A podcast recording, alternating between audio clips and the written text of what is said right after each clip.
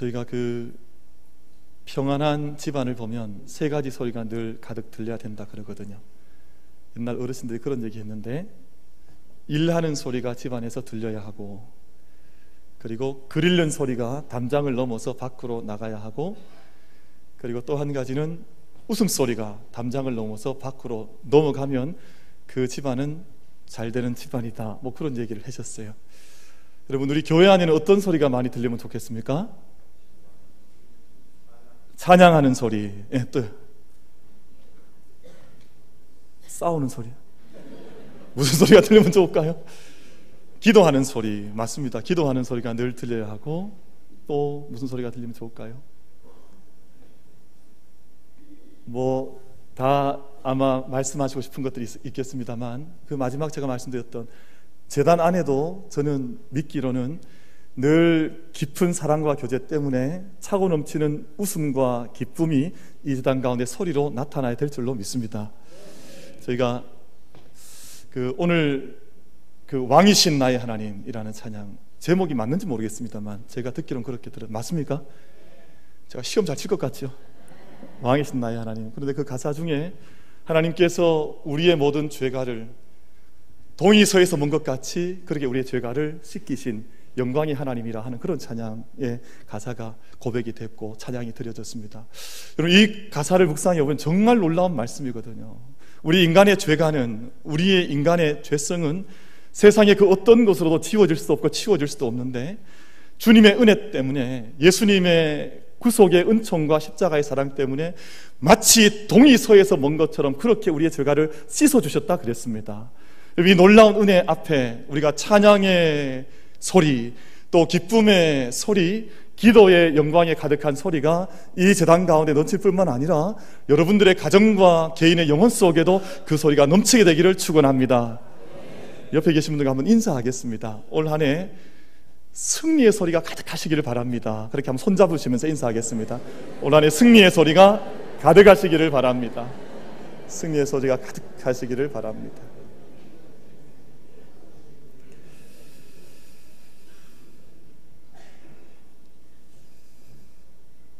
저희가 교회력이 교회에서 대단히 중요하거든요. 그래서 그 한국교회가 잘 지키는 교회력들이 부활절, 또 추수감사절, 성탄절, 이런 절기들을 잘 지켜나가고 있고, 또 힘써 지키는 것이 우리의 신앙의 모습이지요. 그뿐만 아니라 그 성경 안에 기록된, 성경이 원래 가르치고 있는 절기들이 있습니다. 예를 들어서 유월절이라든지, 또 칠칠절, 장막절, 뭐 오순절, 이런 절기들이 성경 안에 기록되어 있어서 그것을 잘 지켜나가는 것이 너무나 중요한 믿음의 모습들이죠. 아마 하나님께서 우리를 배려하셔서 우리 사시사철 일 년 열두 달 안에 이런 절기들을 통해서 하나님 잊지 않도록, 믿음의 마음을 잊지 않도록 그런 절기들을 우리에게 선물로 주셨구나 하는 생각을 해봅니다. 그런데 한국교회가 잘 지키지 않고 이렇게 그냥 지나가는 절기 한 가지가 있는데, 주현절이라는 절기입니다. 주현절. 주현절이라고 하는 말은 말 그대로 주님께서 현현하신, 나타나신 것을 기념해서 지키는 절기입니다. 성탄절을 지내고 난 십이월 이십오일 성탄절 후에 십이일을 지내고 난 일월 육일이 주현절이에요. 저희는 이제 절기를 잘 지키지 이제 못한 채, 그러니까 있는 듯 없는 듯, 무야무야 이렇게 지나가는 절기가 되고 말았는데, 어, 중요한 절기 가운데 하나이지요. 그래서 서양교회 같은 경우에는 이날을 에피파니라고 불러요. 에피파니라는 이제 영어식 이름은 에피파니인데, 특별히 동방박사들이 아기 예수님을 찾아와서 경배드렸던 그 본문 말씀을 이 주현절에 늘 반복해서 읽습니다. 그래서 이렇게 해석을 하는 거죠. 동방 박사의 방문을, 동방에 있던 어떤 박사들이 예수님을 찾아와서 경배했다라고 이렇게 해석하는 것은 너무나 당연한 해석인데, 그런 차원에서 해석하는 것이 아니라 예수님께서 하나님의 아들로서 동방 박사들에게, 이 땅의 사람들에게 처음 모습을 현현 나타내 주신 사건으로 이 주현절을 이해하는 것입니다. 그래서 아기 예수님께서 이 땅의 사람들에게 처음 모습을 드러내셨던 그 날이라는 기념을 삼아서 이제 주현절을 지키게 됩니다. 그리고 그 주현절의 핵심은 그 나타나신 아기 예수님께 동방박사들이 경배하였던 것과 같이 우리가 아기 예수님께 늘 우리 주님 앞에 늘 경배하는 삶, 흠숭하는 삶. 저는 지난 일주일 동안 그 저희가 첫 주간을 보냈는데요, 오늘 아침 제가 눈을 떴을 때 그리고 눈을 떠서 묵상할 때 주신 마음 한 가지가 있습니다. 무슨 마음을 주셨는고 하니, 하나님,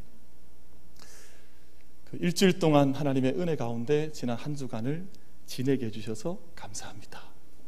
이게 제 오늘 아침에 눈을 떴을 때의 고백이었습니다. 지난 일주일 생각해 보니까 참 감사하더라고요. 그리고 지난 일주일 동안 제가 걸어오면서 붙들었던 단어 가운데 한 가지가 흠숭이라는 단어였어요. 근데 이 흠숭이라는 단어, 저희가 일상적으로 잘 쓰지 않는 단어인데, 하나님을 흠모한다, 하나님을 숭앙한다, 받들어 예배한다 하는 그런 뜻이거든요. 그러니까 동방박사들이 아기 예수님께 찾아와서 드렸던 그 처음 경배의 마음을 오늘 우리가 잊지 않아서 가장 귀한 황금과 유향과 모략, 이 세 가지는 생명을 살리는 물질로 사람들에게 이해가 됐거든요. 사람들을 강건하게 하고 사람들을 영화롭게 하는 물질인데, 그래서 아기 예수님께 드리면서 흠모하는 마음으로 경배했던 그 동방박사들과 같이 하나님을 경배하는 것, 이것이 주현절의 정신입니다. 그렇게 일월 육일 주현절을 지내고 나는 일월 둘째 주일은 무슨 주일인고 하니, 오늘 무슨 주일입니까? 우리 주님의 수세주일입니다. 예수님께서 세례받으신 것을 기념하는 주일입니다. 그런데 서양교에서는 이 수세주일 때 주로 유아 세례를 베풀어요. 그리고 옛날에 세례받았던 것들을 다시 한번 기억할 수 있도록 하는 세례갱신 의식 같은 이제 리추얼한 세러머니들을 이때 행하게 됩니다. 그러니까 세례받은 것이 한번 받고 지나간 것이 아니라 예수님도 세례를 받으셨는데 수많은 죄인들 가운데 들어오셔서 세례받으심으로 공생애를 시작하셨기 때문에 우리 믿음의 사람들도 그 세례를 늘 기억할 수 있도록 주님의 수세주일로 그날을 지키면서 아이들에게 세례를 베풀거나 세례갱신주일로 서양 교회들은 이 날을 지켜가고 있습니다. 그런데 예수님이 오심을 기다리는 대림절부터 해서 성탄절, 그리고 주님이 나타나신 것을 기념하는 주의 주현절, 그리고 주현절 이후에 수세주일까지 이 모든 이 중요한 절기에 공통분모가 한 가지가 있는데, 그 공통분모가 바로 하나님의 말씀, 여호와의 소리, 하나님의 소리가 이때 어떤 역사 때보다도 더 분명하게 하나님의 음성과 소리가 이때 들려왔다는 것입니다. 저는 그렇게 이해를 하는데요, 그렇게 묵상을 했습니다. 하나님의 구원하심과 하나님의 역사하심이 가장 이 땅 가운데 구체적으로 예수 그리스도를 통해서 나타나게 된 절기이기 때문에 하나님께서 다른 선지자들의 말을 인용한 것이 아니라, 다른 사람들의 말을 빌린 것이 아니라, 하나님께서 직접 하나님의 음성을 통해서 이 땅 가운데 이루실 하나님의 역사를 선포하시고 여호와의 소리로서 이 땅 가운데 계시하신 절기가 바로 이 저희가 지내고 있는 이때쯤의 절기로 저는 그렇게 묵상을 하고 이해를 합니다. 예수 그리스도의 오심, 그 목적과 의미를 선명하게 하나님의 소리, 여호와의 소리로서 이 땅 가운데 울려 퍼지게 하셨던 절기를 제가 이제 지내고 있는 것입니다. 아기 예수님께서 잉태되시기 전에 하나님께서 주의 사자를 통해서 아기 예수님의 오심의 목적을 지시하셨는데, 아들을 낳으리니 이름을 예수라 하라, 이는 그가 자기 백성을 그들의 죄에서 구원할 자이심이라. 사자 입술을 통해 하나님께서 말씀을, 소리를 이 땅 가운데 주셨지 않습니까? 예수가 태어날 것이다, 그는 자기의 백성들의 모든 죄를 옮길, 씻을 분이시다 하는 소리를 들려주셨습니다. 동방박사들이 동방으로부터 그 먼 거리를 수개월을 달려와서 헤롯 왕과 조우하게 됩니다. 예루살렘에서 조우를 하게 되는데, 그때 한 성경학자를 통해서 동방박사들과 그리고 헤롯 왕에게 들려주신 하나님의 말씀이 있지요.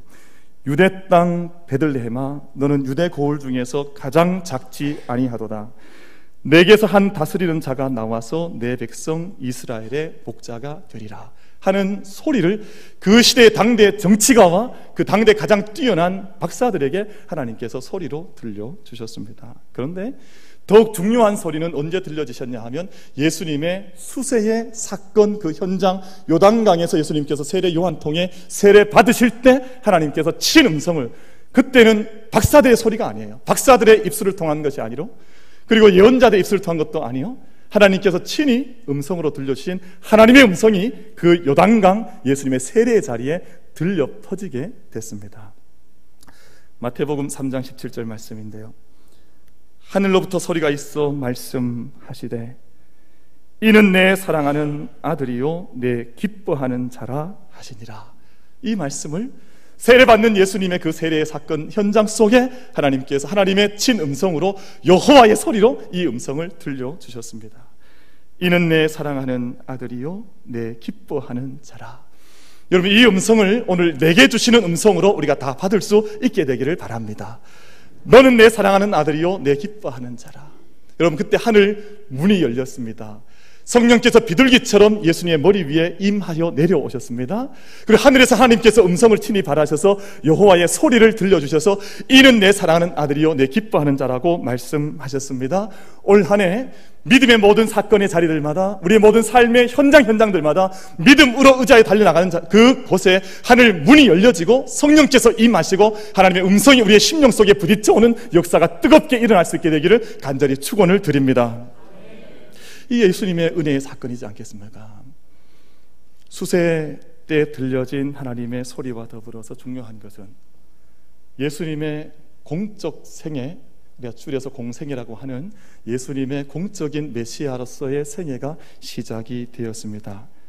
예수님의 구원 사역은 하나님의 소리와 더불어 그 서막이 열려지게 되었다는 뜻입니다.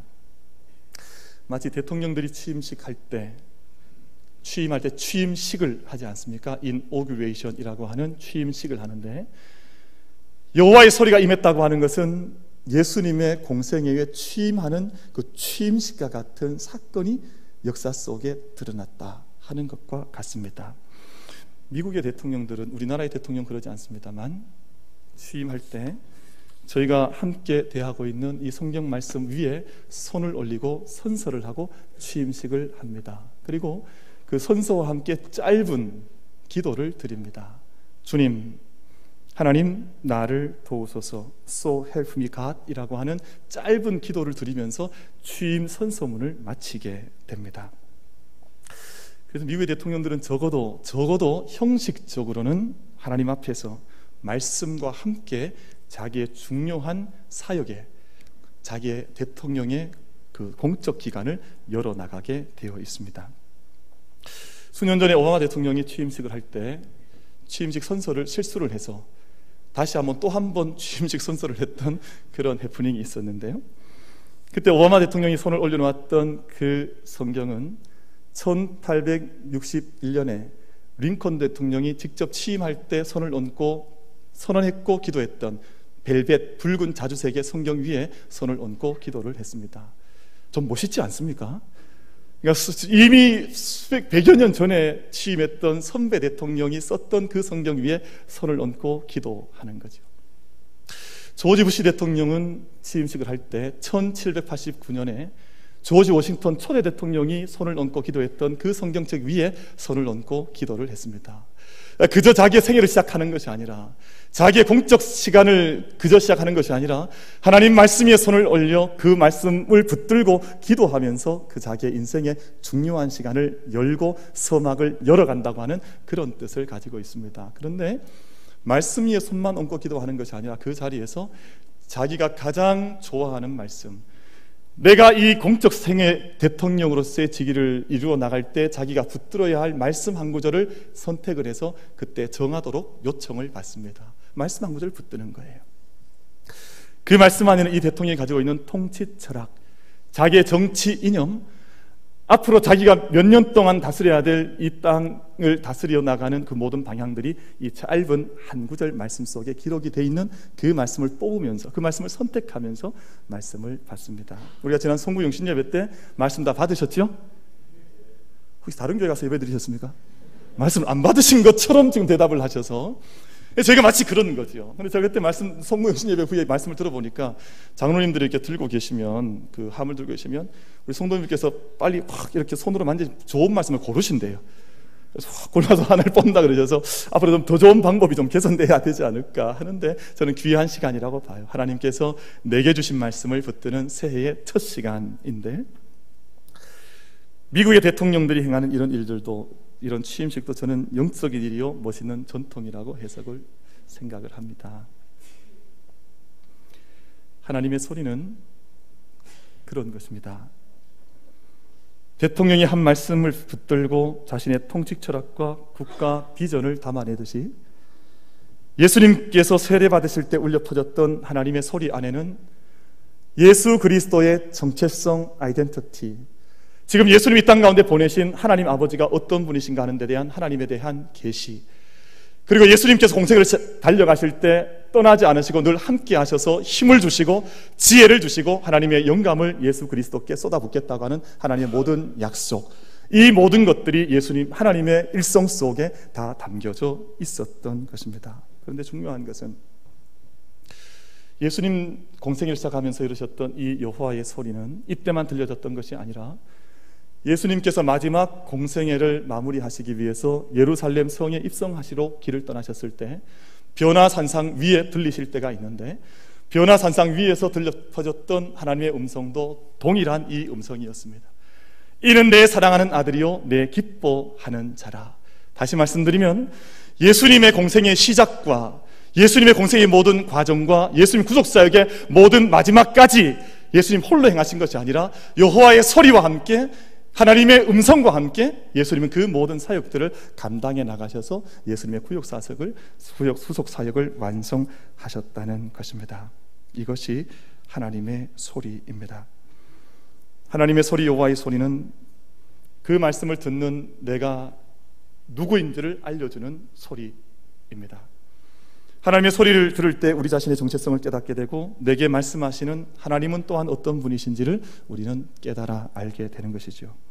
뿐만 아니라 말씀의 소리를 우리가 듣게 될 때, 그 말씀이 주는, 진실로 그 말씀을 듣는 자라면, 그 말씀을 진실로 사모하는 자라면, 경청하는 자라면, 그 듣는 이에게 주신 하나님의 능력과 하나님의 사랑하심을 더듬게 하시는 것이 바로 하나님의 소리인 줄로 믿습니다. 오늘 본문 시편 이십구 편 일 절과 이 절 말씀이 분명하게 그것을 말씀합니다.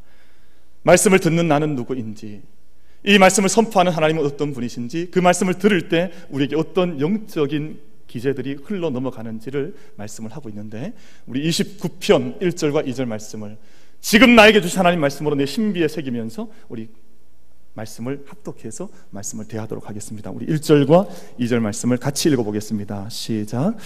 너희 권능 있는 자들아, 영광과 능력을 여호와께 돌리고 돌릴지어다. 여호와께 그의 이름에 합당한 영광을 돌리며 거룩한 옷을 입고 여호와께 예배할지어다. 아멘. 이 말씀 안에서는 우리가 누구인지 분명하게 말씀을 하는데요, 일 절 말씀에서 너희 권능 있는 자들아 라고 말씀을 해요. 저희 교회는 고삼 우리 여학생 중에 권능이가 실제로 있습니다. 저는 이 말씀 읽으면서 우리 권능이 생각이 많이 났는데, 너희 권능 있는 자들아 라고 말씀하는데, 여러분 공동번역 성경이나 새번역 성경을 읽어보시면 이 말씀을 하나님을 모시고 사는 너희들아 이렇게 표현을 하고 있습니다. 권능 있는 자들이란 다름이 아니라 늘 하나님을 모시고 살아가는 사람들, 너희 모든 백성들아 라고 하는 음성으로 우리가 들을 수 있는 것입니다. 그리고 이 절 말씀에서는 이 하나님을 모시고 사는 사람들이 여호와의 이름에 합당한 영광을 돌려드리며 또한 거룩한 옷을 입어야 할 사람들이라고 우리의 정체성을 분명하게 말씀하고 있습니다. 어떤 사람이 가장 참다운 삶을 살아가는 자들이겠습니까? 인간은 예배자의 면모를 가지고 살아갈 때 가장 인간다운 삶을 살아갈 수가 있습니다. 오늘 제가 지금 가운을 입고 있습니다만 목회자의 가운을 입었다거나, 아니면 우리 성가대 오늘 찬양대가 가운을 입고 있습니다만 이 가운을 입었다고 해서 우리가 거룩해지는 것이 아니라, 우리의 삶 전체를 통해 하나님의 소리를 듣고 그 들려지는 말씀 앞에 우리가 응답하여서, 우리가 개인의, 개인적으로 있든 다른 이와 같이 있든 또한 우리가 집 안에 있든 시장 한복판에 있든 내 삶의 자리가 어느 자리에 거하든 그 말씀 앞에 응답하는 자들이 하나님 앞에 거룩한 옷을 입고 하나님께 영광을 돌려드리는 예배자들의 삶을 살아가게 되는 줄로 믿습니다. 우리가 하나님의 소리 앞에 민감하게 반응하여서 수없이 말씀하심에도 불구하고 그 말씀 마치 듣지 못한 것처럼, 들리지 않는 것처럼, 말씀하지 않은 것처럼 살아가는 그런 믿음의 사람들이 아니라 모든 말씀 앞에 권능 있는 자들, 하나님을 섬기는 자들이 되어서 하나님 말씀과 함께 동행하시는 이천십육 년을 살아가는 우리 만민의 모든 성도님들이 되시기를 주님의 이름으로 축원을 드립니다.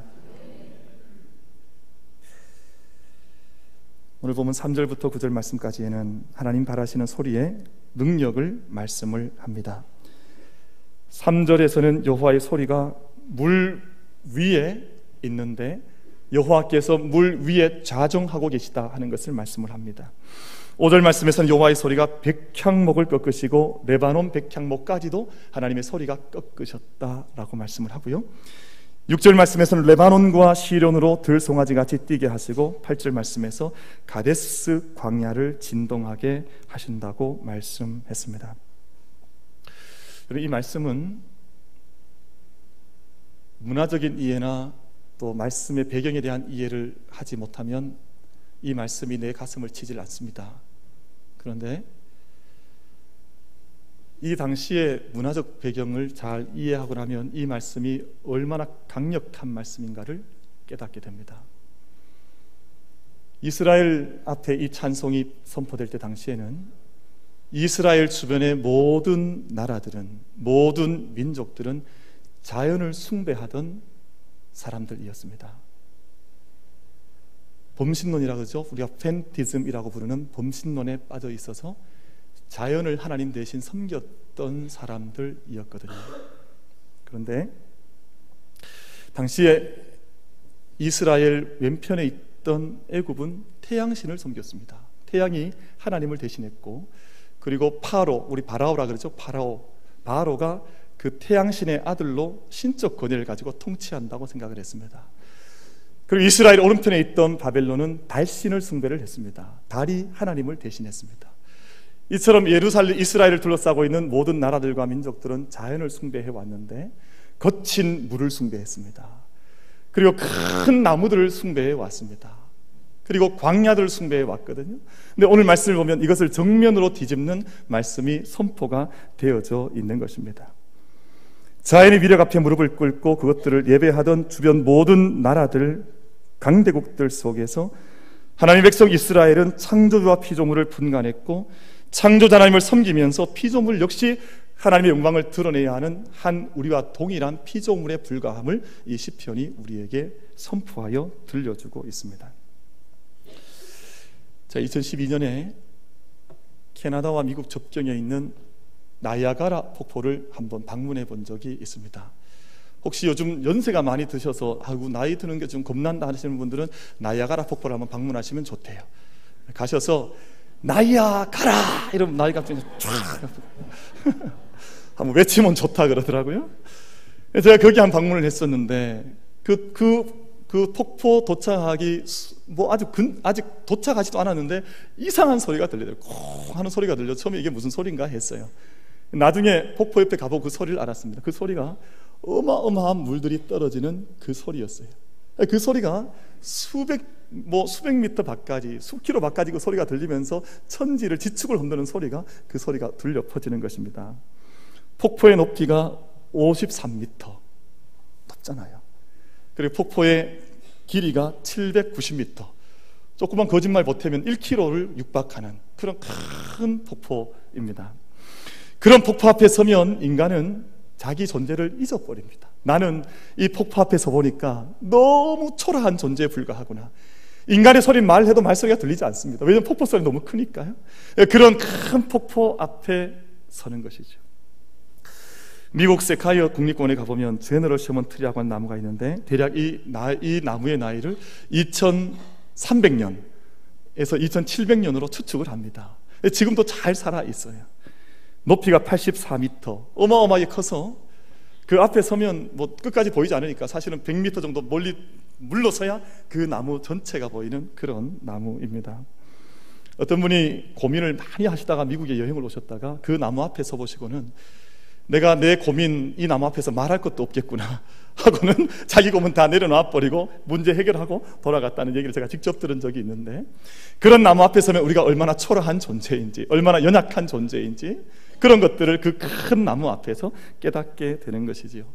광야도 마찬가지입니다. 광야, 이스라엘 광야에 한번 들어가 보면 그 땅은 우리 인간의 존재는 아무것도 아닌 것을 깨닫게 하는 거대한 물, 거대한 나무, 거대한 광야 앞에 서면 인간은 그 모든 자연물들을 흥숭하는 존재로, 그 앞에 경배를 드려야 할 것 같은 자기의 초라한 모습을 인간들은 느끼게 되어져 있습니다. 그런데 오늘 시편 이십구 편 말씀은 그 정반대의 말씀을 하고 있는 거예요. 만약 하나님의 소리가 바라시면, 하나님의 소리가 큰 폭포 소리 위에 덮어지면 폭포의 소리는 흔적도 없이 물을 다스리는 하나님의 능력 속에 잠잠해진다고 말씀합니다. 하나님의 소리가 백향목 위에 들려지면 백향목, 그 거대한 나무가 휙 꺾여져 버리고 만다고 하나님께서 말씀을 하십니다. 하나님께 소리를 바라시면 가데스 광야조차도 진동하여 떨며 하나님 소리 앞에 그 고개를 숙이게 된다고 말씀을 합니다. 오늘 우리 시대가 믿음이 흔들릴 만한 시대입니다.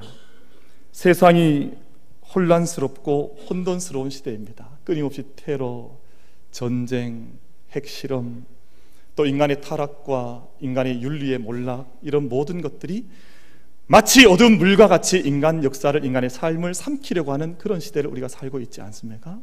그 물 앞에 서면, 성경은 물을 혼돈의 세력이라고 표현하는 것들이 많아요. 창세기 일 장도 그러하고, 그리고 이스라엘 백성들이 가나안 땅으로 행군할 때, 홍해를 건널 때 그 물도 이스라엘 백성들을 삼키는 물로 표현이 되어져 있습니다. 근데 그때 하나님의 음성이 들려지면 그 모든 인간을 삼키려고 했던 물도 잠잠히 자기의 자리로 물러간다고 성경은 기록을 하고 있습니다. 거대한 백향목처럼 인간의 문명과 과학의 바벨탑은 끝없이 그 이름을 내고 그 끝을 하늘에 닿고자 하고 있습니다. 인간의 모든 역사들도 음습한 광야처럼 이 땅의 경제의 힘이나 테러의 정권들이 광야 같은 시대를 연상케 하면서 우리 인간의 존재를 미약한 존재로, 힘없는 존재로 그 앞에 세워놓아 우리를 두렵고 떨게 하는 때가 오늘 우리 시대가 아닌가 생각을 해보게 됩니다. 그러나 하나님께서 소리를 한번 발하시면 이 모든 세상의 것들은 심판의 대상이 될 수밖에 없다고 하는 것을 말씀합니다.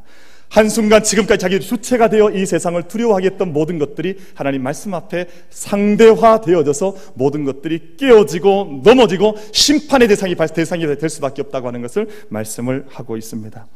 예수님께서 파도를 꾸짖으셨을 때 파도는 잠들고 말았습니다. 하나님께서 바벨탑 높이 쌓아 올라가던 바벨탑을 치시면 그 바벨탑은 무너져 흩어져 버리고 말았습니다.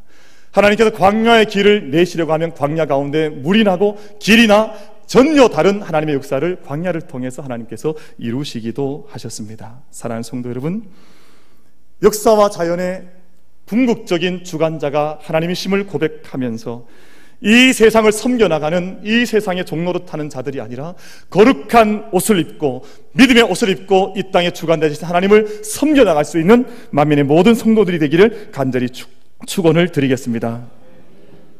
그것이 우리의 올해 우리가 함께 가지고자 하는 믿음의 내용입니다. 한 환자가 수술대에 누워서 수술을 받게 되었다 그래요. 근데 의사가 수술을 준비하는 것을 보니까 환자 마음속에 너무 많이 두려운 마음이 들고 긴장이 되어서 의사 선생님에게 이런 말을 했다 그럽니다. 선생님, 제가 수술을 받는데 처음 수술 받는 거라서 너무 긴장이 되고 겁이 납니다. 제 마음속이 죽을 지경입니다. 그랬더니 그 말을 듣고 의사 선생님이 위로를, 위로의 말을, 손을 어깨를 잡고 해주는데 너무 걱정하지 마십시오. 저도 오늘 수술이 처음입니다. 뭐, 아마 제 같으면 거기서 뛰어내려와서 도망 나왔지 않았을까 싶은데 그런 거죠. 어떤 소리를 듣고 있습니까? 어떤 소리를 붙들고 있고 어떤 소리에 우리가 귀가 열려져 있습니까? 제가 한 십여 년 전에 간단한 수술 하나 받은 적이 있는데, 제가 신방 가면 우리 성도님들 수술하는 그 성도님들 손잡고 또는 어깨 위에 손을 올려서 자 기도해 드리는데 제가 그렇게 권면합니다. 너무 염려하지 마십시오. 다 하나님께서 함께 하십니다. 하나님 붙들어 주십니다. 그렇게 기도하는데 제가 십여 년 전에 제가 직접 수술 받아 보니까 진짜 떨리더라고요. 그러니까 그런데 제가 수술대 위에 누워 있으니까 그 절 수술을 집도했던 의사 선생님이 들어오셔서 카세트 테이프에다가 테이프를 하나 넣으시더라고요. 그리고는 이제 눌러서 돌리시는데 거기서 음악이 나와요. 보니까 그 클래식 음악이었는데 제가 어떤 음악인지 정확히 모르겠습니다만 그 음악을 들으니까 제 마음속에 이렇게 평안함이 들어오더라고요. 저도 평안하게 수술을 하고 또 집도했던 의사 선생님도 평안하게 우수, 그 집도를 하셨어요. 아마 그분도 그날이 처음이었던 것 같아요. 그러니까 저나 그분이나 아마 둘 다 많이 떨었는데 그 음악 들으면서 그 소리 들으면서 평안하게 수술을 잘 마쳤던 경험이 있습니다. 사랑하는 성도 여러분, 하나님의 소리, 하나님의 음성을 우리가 다 들을 수 있게 되기를 바랍니다. 올 한 해 저희가 개인적으로는 성경 통독 카드를 들고 말씀을 읽어 나가고 있고, 또 우리가 함께 일사고해서 또 달력 속에, 우리 교회 원력 속에, 캘린더 속에 성경 읽을 분량을 정해서 함께 나누었습니다. 저는 그 말씀 읽는 것이 우리의 종교적 어떤 만족감을 위해서 읽자고 제안하는 것이 아니라 우리가 매일매일 읽어나가는 그 말씀을 통해서 하나님의 살아계신 그 음성, 내가 누구인지를 말씀해 주시고 말씀하신 하나님이 누구이시며 그 말씀을 들을 때 우리에게 어떤 능력이 임하는지를 우리가 말씀의 소리를 들으면서 이 안에 체험하면서 그 말씀을 읽어나갈 수 있는, 말씀 앞에 우리의 길을 열 수 있는 우리 모두가 되기를 축복합니다. 하나님께서 말씀을 듣는 자들, 하나님 소리 앞에 서는 자들에게 어떤 은총을 주시는지 우리 마지막 절 에서 그 약속을 하고 계신데, 우리 이십구 장 십 절과 십일 절 말씀을 우리 함께 약속의 말씀으로, 올 한 해 내게 주신 약속의 말씀으로 다시 한번 확인하면서 이 말씀 한번 같이 읽도록 하겠습니다. 같이 읽습니다. 시작. 여호와께서 홍수 때에 좌정하셨으며 여호와께서 영원하도록 왕으로 좌정하시도다. 여호와께서 자기 백성에게 힘을 주시며 여호와께서 자기 백성에게 평강의 복을 주시리로다. 아멘. 하나님의 소리를 듣는 자들에게 하나님께서 힘을 주시고, 하나님의 소리를, 여호와의 소리를 듣는 자들에게 하나님께서 평강의 복을 주실 줄로 믿습니다. 올 한 해 우리가 하나님 말씀을 늘 대할 때마다 내 영혼 속에, 우리 가정에, 이 재단 가운데, 이 나라, 이 민족 가운데 주시는 하나님의 소리를 직접 들을 수 있는 그 은혜 앞에 세워지는 저와 여러분 되기를 주님의 이름으로 축원드립니다.